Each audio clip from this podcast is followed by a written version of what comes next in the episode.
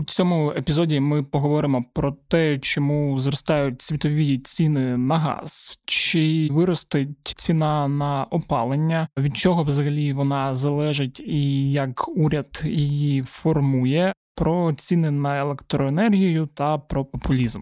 Але перш ніж ми почнемо,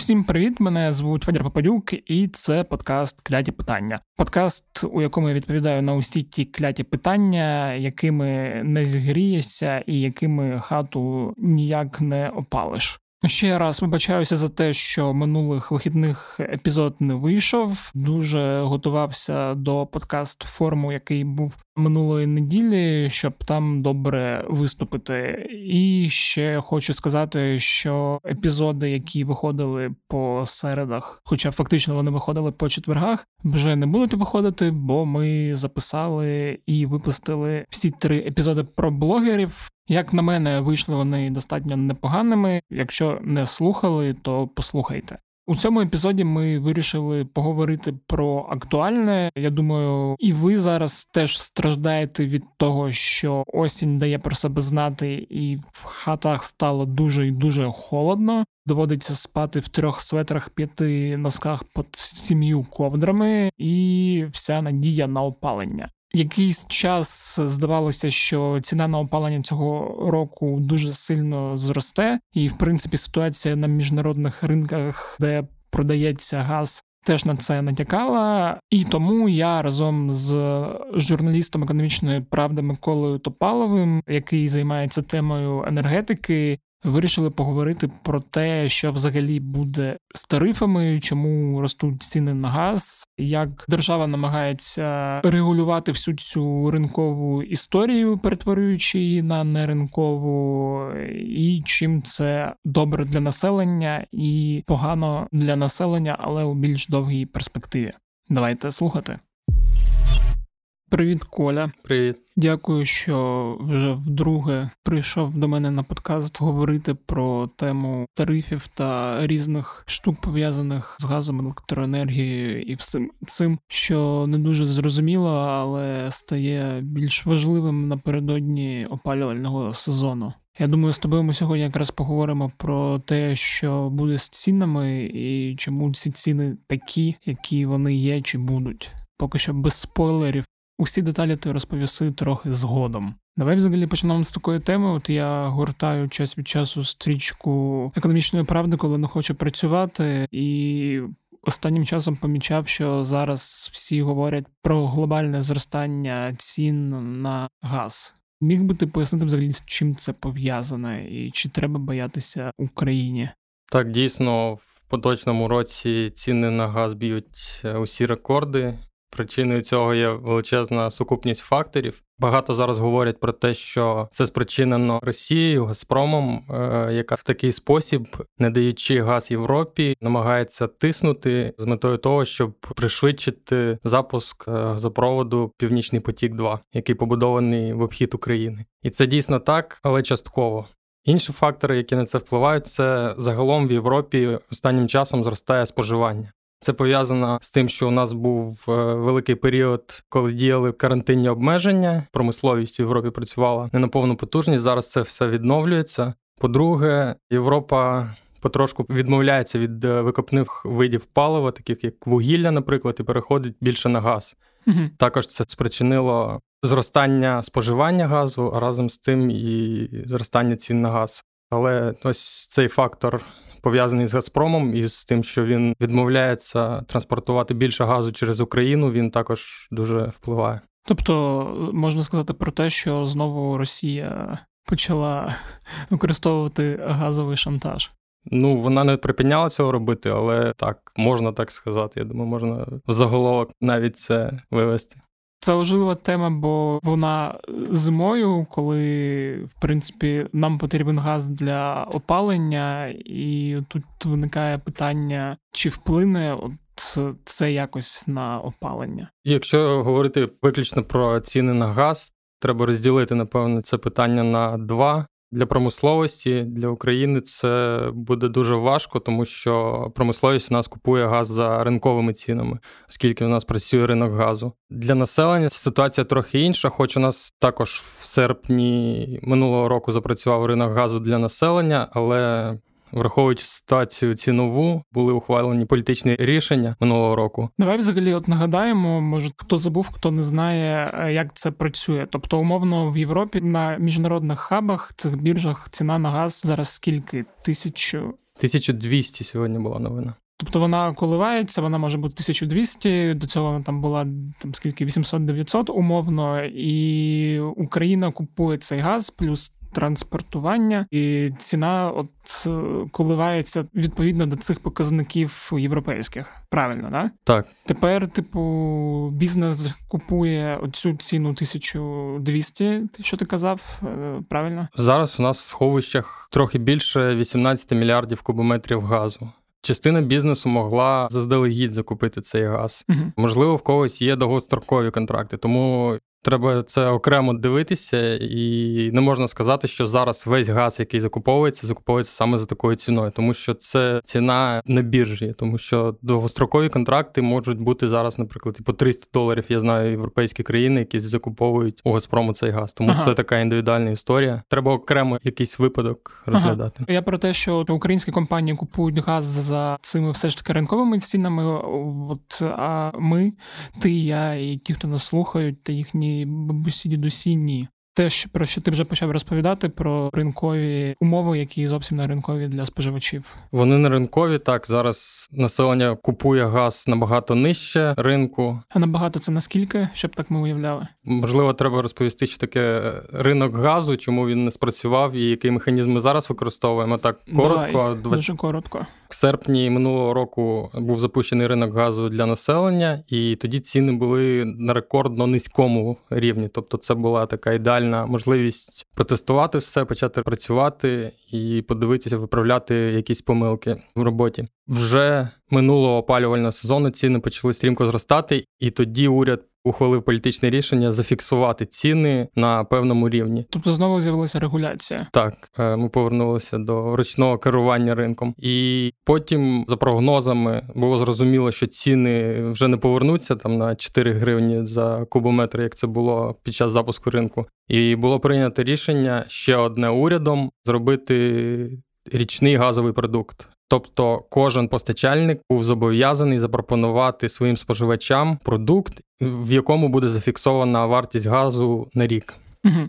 Вони це зробили, і зараз у нас, в залежності від постачальника, вартість газу коливається від е, там 7,90 до 13-14 гривень. Сягає. Ага. Я можу розповісти, чому вийшло так. Я так розумію, що ти мені там якось пояснював напередодні, що там справа у тих, хто закупав у Нафтогазу.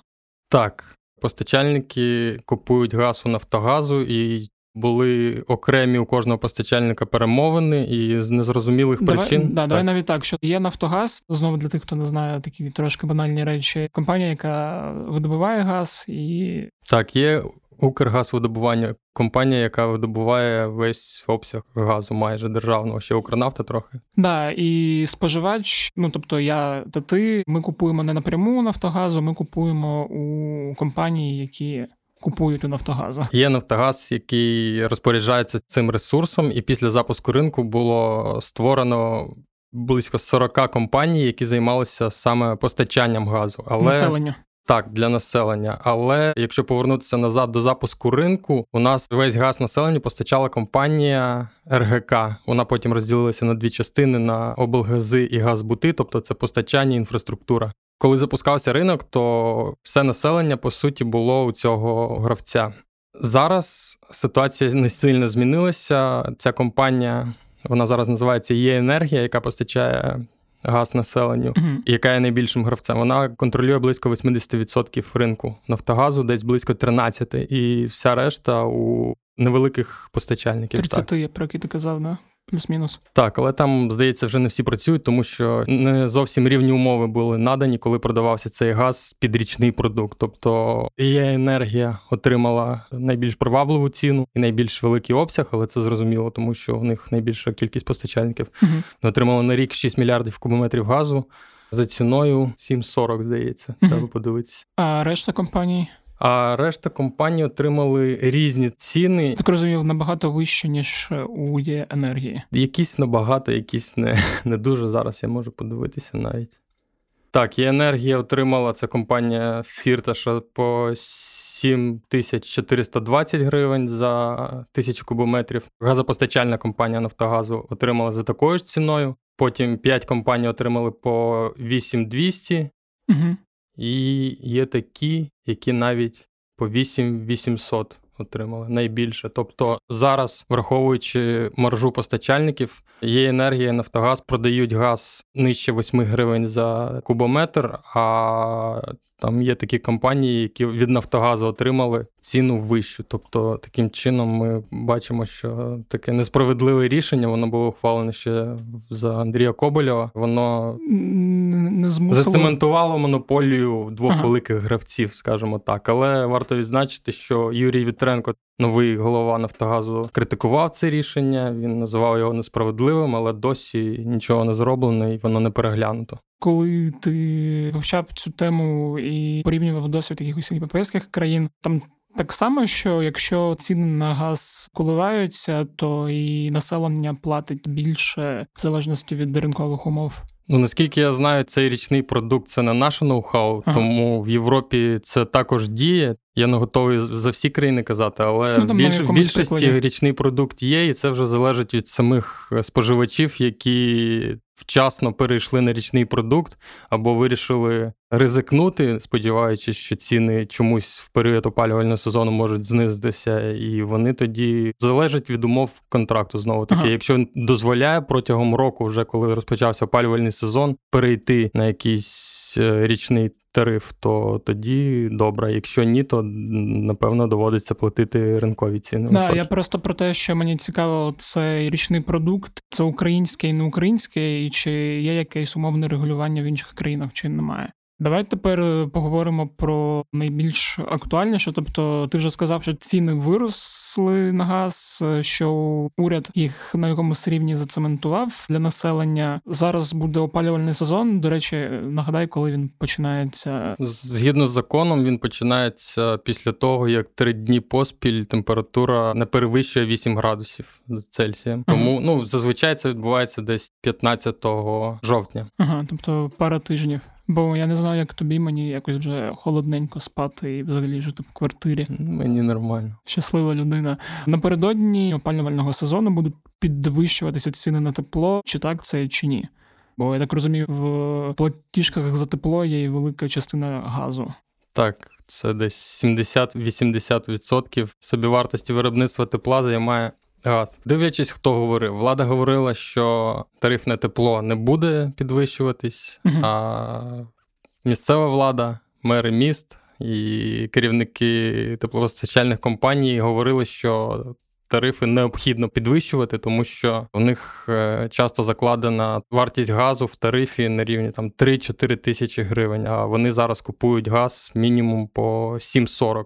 Це також рішення уряду було ухвалено надати теплопостачальним компаніям газ, певний обсяг по 7,40, щоб вони могли утримати тарифи від підвищення. Да, до речі, тут Треба теж нагадати, хто не знає, що за тарифи на опалення відповідає місцева влада. Ну формально так, але як ми бачимо, рішення ухвалюється в офісі президента, тому що було ухвалено нещодавно рішення місцевою владою в Черкасах про підвищення тарифу, угу. але мер міста Анатолій Бондаренко це рішення не підписав. І я нагадаю, що це той самий мер, в якого був конфлікт з Володимиром Зеленським, і Зеленський його, здається, називав бандитом. А ось зараз е, не знаю, може йому порадили чи підказали, що не варто ухвалювати таке рішення, угу. і тарифи не підвищаться. І там, от, здається, ну, днями був підписаний якийсь меморандум.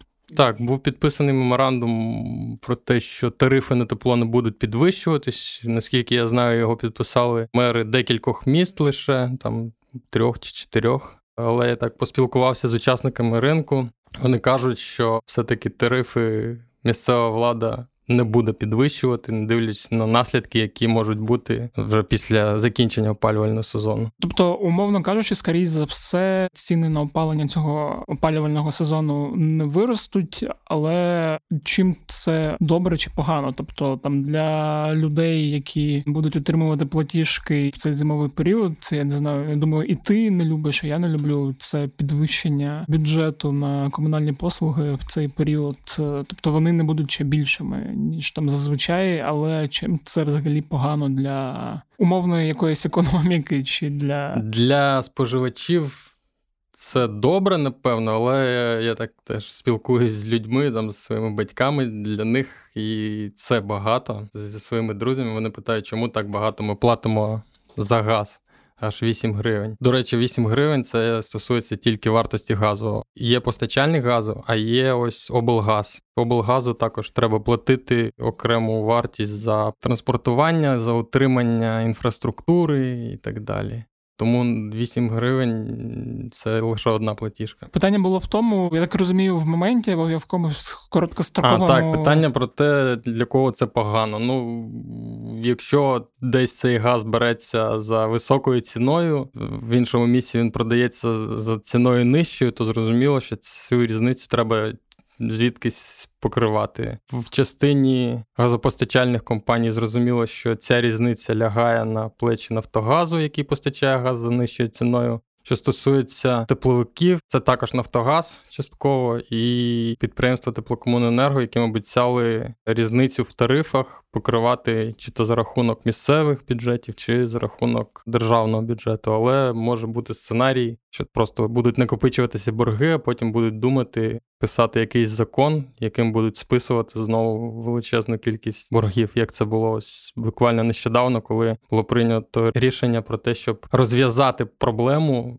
боргову на 100 мільярдів гривень. Там частина буде списана, частина буде реструктуризована, частина буде е, якось компенсована. Зараз цим займається НКРЕКП. Вони ділять ці борги, намагаються зрозуміти, як вони виникли і через що. Там, де є провина держави, цей борг буде списаний, а там, де є провина якась інша, там ці 100 мільярдів вони належать найбільша частка. Якраз підприємством теплокомуненерго це mm-hmm. більше 50 мільярдів. 20 це облгази, і ще 20 це газбути. І там різні причини цих боргів, і це дуже складне питання. І зараз якраз НКРЕ цим займається. Але я знаю, що вони не дуже хочуть щось там підписуватись про списання, тому що це гарантовано через деякий час ну, може вилитися в кримінальні справи проти тих, хто ухвалював рішення про якесь списання. Тому вони 10 разів подумають перед тим, як ухвалити якесь рішення. От ми на схожу тему, але глобально говорили про те, що взагалі не так з комунальною політикою в Україні з виконавчим директором асоціації енергоефективні міста України Святославом Павлюком. І ми тоді там якраз багато говорили про те, що через те, що там от ці облгази не можуть щось зробити, якось модернізувати інфраструктуру. Ну і міста не піднімають тарифи, то там через якийсь е, час 5-10 років вся ця інфраструктура просто перетвориться на якусь горуду мотлоху, і потім проблем буде ще більше. Він, напевно, казав не про облгази, а про комунальні підприємства. Комунальні, саме, тому да, що да. я здивувався, комунальні, як, підприємства, комунальні підприємства, да. Я правильно розумію, що це політичне рішення не підвищувати тарифи, воно ще й зумовлено тим, що Зеленський там офіс президента дуже сильно бояться, що почнеться зубожіння, люди вийдуть на майдан і вся ця історія. Ну, насправді ситуація складна сама по собі, тому що такого рекордного зростання цін ніколи не було. І уявити, що зараз будуть платити люди за ринковими цінами, це доволі важко. Я думаю, що це неможливо. Але справді є інформація, які вже більше трьох-чотирьох місяців, що офіс президента дуже побоюється, що на вулиці вийдуть люди, і їх організує опозиція. І на тарифній темі будуть розхитувати ситуацію, тому що такі протестні рухи, навіть невеликі в е, окремих містах, таких як Сміла, можуть е, вплинути на рішення влади. Це якраз стосувалось плати за розподіл в місті Сміла вийшли люди протестувати проти цього. І тоді, там через тиждень, здається, НКРЄКП прийняло рішення про те, щоб. Е, також зафіксувати верхню ціну за транспортування газу. Ага. То ця друга платіжка. Зрозуміло. Закриваючи тему там газу, опалення, будемо резюмувати, що перше підвищення не буде, друге, все це все одно лягає різниця на бюджет. Або на Нафтогаз. Або на Нафтогаз, або на наші податки. Третє, що це політично складне рішення а не тому, що ціни почали падати. Коротко хотів тебе розпитати ще про ситуацію з електроенергією. Я взагалі бачив, що ціна на електроенергію навіть буде трошки падати. Я так розумію, це теж політичне рішення, чи що? Ну, якщо ми подивимось Знову ж таки, у нас є ринок електроенергії, запустився для бізнесу, і там можна подивитися, якою є сьогодні ринкова ціна на електроенергію, якою вона є для населення. Для бізнесу ось є такий індекс РДД uh який говорить про те, якою буде ціна протягом наступного місяця. Там ця ціна на жовтень 2 гривні 7 копійок за кіловат годину. З 1 жовтня тариф зменшиться з гривня 68 до гривня 44. Це для бізнесу. Ні, це а, для, для населення. це для населення і не для всього. Це стосується тільки тих, хто щомісяця споживає менше за 250 кВт годину. Це близько 80% населення за розрахунками Міненерго споживають саме менше. Це умовні мешканці квартир і, в принципі, все невеличких, тобто не особняків і не великих будинків. Так. Угу. Чекай, тобто для населення 1,46, ти сказав? Гривня 44. А, 1,44, а для бізнесу яка ціна? Для бізнесу вона може змінюватися, тому що вона залежить від ринкових факторів. На сьогодні вона е, більше 2 гривень. Ага, а ці 60 копійок, ну там плюс-мінус для населення, вони теж покриваються з бюджету. Вони покриваються за рахунок державних підприємств, тобто фактично так, з бюджету це енергоатом і Укргідроенерго, це атомні і гідроелектростанції, які постачають за неринковими цінами електроенергію населенню.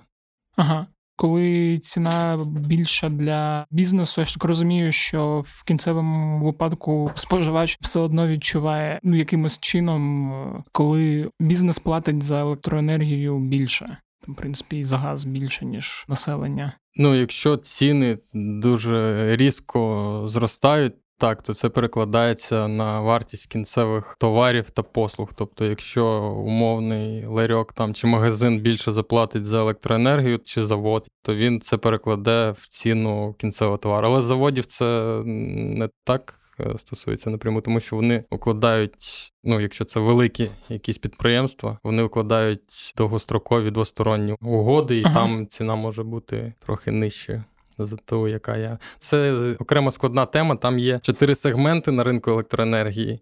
На кожному з них різні ціни. Тобто є ринок довгострокових договорів, це mm найнижча ціна. Тобто, коли вони домовляються між собою про якийсь великий обсяг, який буде постачатися там навіть на рік. Ось, до речі, був аукціон, і енергатом продав величезний обсяг електроенергії Укрзалізниці. До речі, він продав його по гривні 12, здається, якщо я правильно пам'ятаю, десь так чи гривня 20, при тому, що ціни у нас ринкові більше за 2 гривні. В Укрзалізниці це представляють як таку перемогу, але по суті тут е, знову таки державне підприємство енергоатом примусили дотувати Укрзалізниці через його фінансову неефективність. Окей, дякую, Коля. Я більше не знав про що тебе ще запитати. Будемо і радіти, тому що ціна не буде зростати і сумувати через причини всього цього. Приходь ще. Дякую. Ось такий от вийшов епізод. Сподіваюся, що вам стало більш зрозуміліше, що відбувається з цінами на газ, на опалення, на електроенергію, і ви тепер, коли будете отримувати платіжку, будете розуміти, що за всім цим стоїть. Як завжди нагадую, що ви можете надсилати питання, відгуки, пропозиції на пошту smmsobaka.pravda.com.ua або нашому телеграм-боту Укрправда Questionbot. Ви його можете знайти у описі телеграм-каналу у Кляті питання. А якщо ви не підписані на цей канал, підписатись. Також нагадую, що ви можете поділитись цим подкастом. От, наприклад, саме цей подкаст ви можете точно скинути своїм батькам, щоб вони розуміли, як все це працює. Бо зазвичай наші батьки просто хочуть, щоб у нас були низькі тарифи на все, і ми нічого не платили за опалення, як колись у радянському союзі. Також нагадую, що якщо вам сподобався цей епізод, ви можете поставити йому оціночку, якщо ви користуєтесь Apple Podcasts. Якщо ви користуєтеся іншим додатком для прослуховування подкастів, оціночку ви поставити не можете, тому вас я нічого просити не буду. Ну і нагадую, що подкаст кляді питання можна слухати будь-де на усіх платформах: Apple, Google, SoundCloud. Spotify, якщо ви живете не в Україні. А усі подкасти, які ми робимо, ви можете знайти на сайті Української правди в розділі подкасти. На цьому все з вами був Федір Попадюк. Почуємося на наступних вихідних. Не мерзніть та бувайте здорові!